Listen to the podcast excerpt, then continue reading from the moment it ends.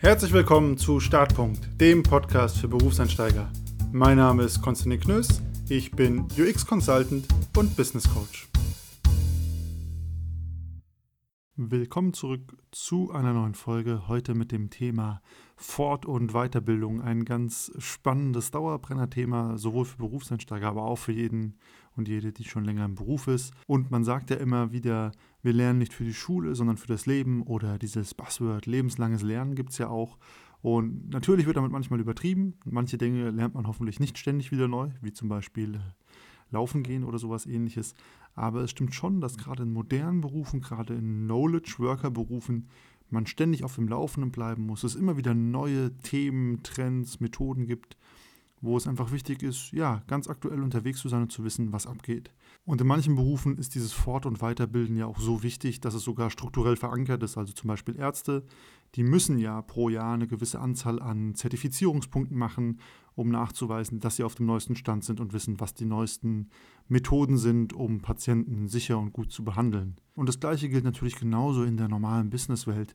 Jeder Arbeitgeber will sicherstellen, dass seine Workforce, seine Arbeitnehmer und Arbeitnehmerinnen bestmöglich äh, ausgebildet sind, um dann auch den bestmöglichen Unternehmenserfolg gewährleisten zu können. Die spannende Frage bei Fortbildung ist bloß immer, wie viele soll ich sie machen, wann soll ich sie machen und wer bezahlt das eigentlich? Und diesem Thema will ich mich in der heutigen Folge widmen. Zunächst einmal, bevor wir uns ja über die Modalitäten von Fort- oder Weiterbildung unterhalten, macht es, glaube ich, mega Sinn, mal kurz drüber nachzudenken, welche Arten von Fortbildungen gibt es denn eigentlich? Also was kann ich ganz individuell tun, um mich fort- und weiterzubilden, wenn ich im Beruf bin? Und da gibt es eine ganze ja, Palette an Dingen, die man eigentlich tun kann. Und viele werden davon auch gerne mal übersehen oder vergessen, weil die meisten Leute denken nur an, ich muss zu einer Schulung oder einem Zertifizierungskurs. Aber natürlich gibt es noch ein paar mehr Sachen. Was immer für mich auch in den Bereich der Fort- und Weiterbildung zählt, ist äh, Bücher, also passende Bücher zu bestimmten Themen zu lesen, Fachbücher zu lesen, sich einfach ein bisschen auf individueller Ebene weiterzuentwickeln. Das kann man immer gut machen, asynchron, zeitlich ungebunden. Ähm, das ist der einfachste Weg, um sich auf dem Laufenden zu halten. Dann gibt es natürlich diese ganze Kategorie aus Fachkonferenzen besuchen, in den Austausch mit anderen ähm, Professionals kommen und da erfahren, hey, wie macht ihr das, wie machen wir das? Also durch diesen Austausch profitieren. Dann gibt es natürlich diese ganze Sparte an Seminaren, Schulungen, Zertifizierungen, ähm, die man gut besuchen kann und die ja die klassischen Fort- und Weiterbildungen meistens beschreiben, wenn Leute davon reden. Und dann gibt es natürlich auch noch ganze Ausbildungen, also ganz offiziell, so wie zum Beispiel meine Coaching-Ausbildung, die ja auch eine komplett abgeschlossene Ausbildung mit Zertifikat und allem drum und dran war. Und ganz jenseits von diesen Dingen, die man alle so neben der Arbeit oder für die Arbeit tun kann, gibt es eine Sache, die wird immer komplett übersehen, wenn es um Fort- und Weiterbildung geht, und zwar ins Tun kommen. Also ich kann ja auch die Arbeit nutzen, um mich fort- und weiterzubilden, indem ich dafür sorge, dass ich die guten Aufgaben bekomme, dass ich spannende Aufgaben bekomme, dass ich gutes Feedback bekomme, dass ich einfach ins Machen komme und versuche und versuchen kann, mein Wissen anzuwenden und daran zu wachsen und dann durch Feedbackschleifen besser zu werden. Und das ist, glaube ich, was, was man nie unterschätzen sollte beim Thema Fortbildung ja, es ist cool, sich das ganze theoretische Wissen anzueignen oder besser zertifiziert zu sein, aber diesen Brückenschlag zu schaffen von der Theorie zur Praxis, der ist ganz essentiell im Business. Und nur wer es schafft, praktisch Dinge anzuwenden oder umzusetzen, der weiß auch, was sein Wissen wirklich wert ist und der lernt auch am meisten oder die lernt auch am meisten. Jenseits von den Fortbildungsarten steht natürlich immer die Kostenfrage im Raum. Und zwar, wer übernimmt die Kosten, gerade wenn es um so Fort- und Weiterbildung geht, vielleicht noch mit einem Zertifikat. Die können ganz schnell ganz schön teuer werden, ähm, im einfachsten Fall im Tausenderbereich. Aber es gibt auch sehr teure Fortbildungen, je nachdem, in welcher Branche man unterwegs ist und wie speziell das wird. Das ist natürlich auch teilweise einfach overpriced, weil die Anbieter ganz genau wissen, dass Unternehmen das bezahlen. Nichtsdestotrotz sind es Kosten und da steht natürlich immer die Frage im Raum, wer zahlt das? Und das ist eine Frage, die sehr unterschiedlich von Arbeitgeber zu Arbeitgeber. Manche Arbeitgeber haben feste Fortbildungsbudgets, bei manchen Arbeitgebern kann man einfach verhandeln und sagen, hey, die Fortbildung würde das und das bringen, die hat den Impact für unser Business ähm, oder das kann ich dann für uns tun. Und manche Arbeitgeber, die stellen auf stur und zahlen gar nichts. Meiner Meinung nach der schlechteste Fall, weil dann ist ja auch die Frage, okay, was sind diesem Arbeitgeber denn die Arbeitnehmer eigentlich wert, wenn man nicht bereit ist, in ihre Fähigkeiten zu investieren? Jenseits von der Frage, ob der Arbeitgeber die Kosten übernimmt, häufig kann man solche Fort- und Weiterbildungskosten auch in der eigenen privaten Steuererklärung geltend machen.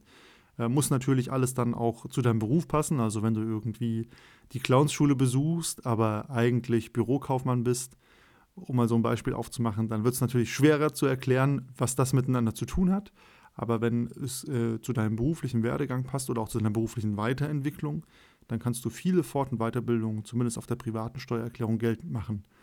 Könnte ja auch relevant sein für den Fall, dass du Fortbildungen besuchen willst, die wirklich nichts mit deinem aktuellen Job zu tun haben, wo der Arbeitgeber dann auch zu Recht sagt, zahlen wir nicht, wo du aber sagst, das will ich unbedingt machen, weil ich will in fünf oder zehn Jahren mich in die Richtung entwickeln oder dorthin gehen. Und mit der Frage der Kosten kommt auch immer die Frage auf, wann kann ich meinen Arbeitgeber eigentlich nach einer Fortbildung fragen? Also kann ich in der Probezeit schon fragen, hey, kriege ich die Fortbildung bezahlt? Ähm, und die kurze Antwort ist, grundsätzlich kannst du natürlich immer deinen Arbeitgeber nach Fortbildungen fragen und im Zweifel sagen die Leute halt nein. Die lange Antwort ist, es ist ein bisschen komplizierter. Ich glaube, es macht immer Sinn, in der Firma erstmal anzukommen, zu zeigen, was man leisten kann, wie man auch einsetzbar ist und dann auch immer, wenn man nach Fortbildung proaktiv fragt. Teilweise sagen ja auch Arbeitgeber, hey, die Fortbildung musst du bei uns machen. Ähm, darüber diskutieren wir gar nicht, weil sonst bist du nicht einsatzfähig. Gibt es ganz häufig so Qualifikationsschulungen zum Beispiel. Dann solltest du natürlich dir immer die Mühe geben, wenn du selber fragst proaktiv, zu erklären, welchen Mehrwert hat denn die Fortbildung für die Firma. Also und das muss immer ein Win-Win sein. Klar, du sollst was lernen, du sollst dich weiterentwickeln und gleichzeitig muss dein Arbeitgeber natürlich sehen und verstehen können, welchen Impact, welchen Benefit hat das denn für uns hier? Und das ist natürlich eine Businessfrage. Klar, man möchte, dass die Arbeitnehmer gut fortgebildet sind, aber völlig verrückte Fortbildungen bezahlen, deren Übertrag ins Kerngeschäft nicht sichtbar sind, da werden sich viele Arbeitgeber mit schwer tun.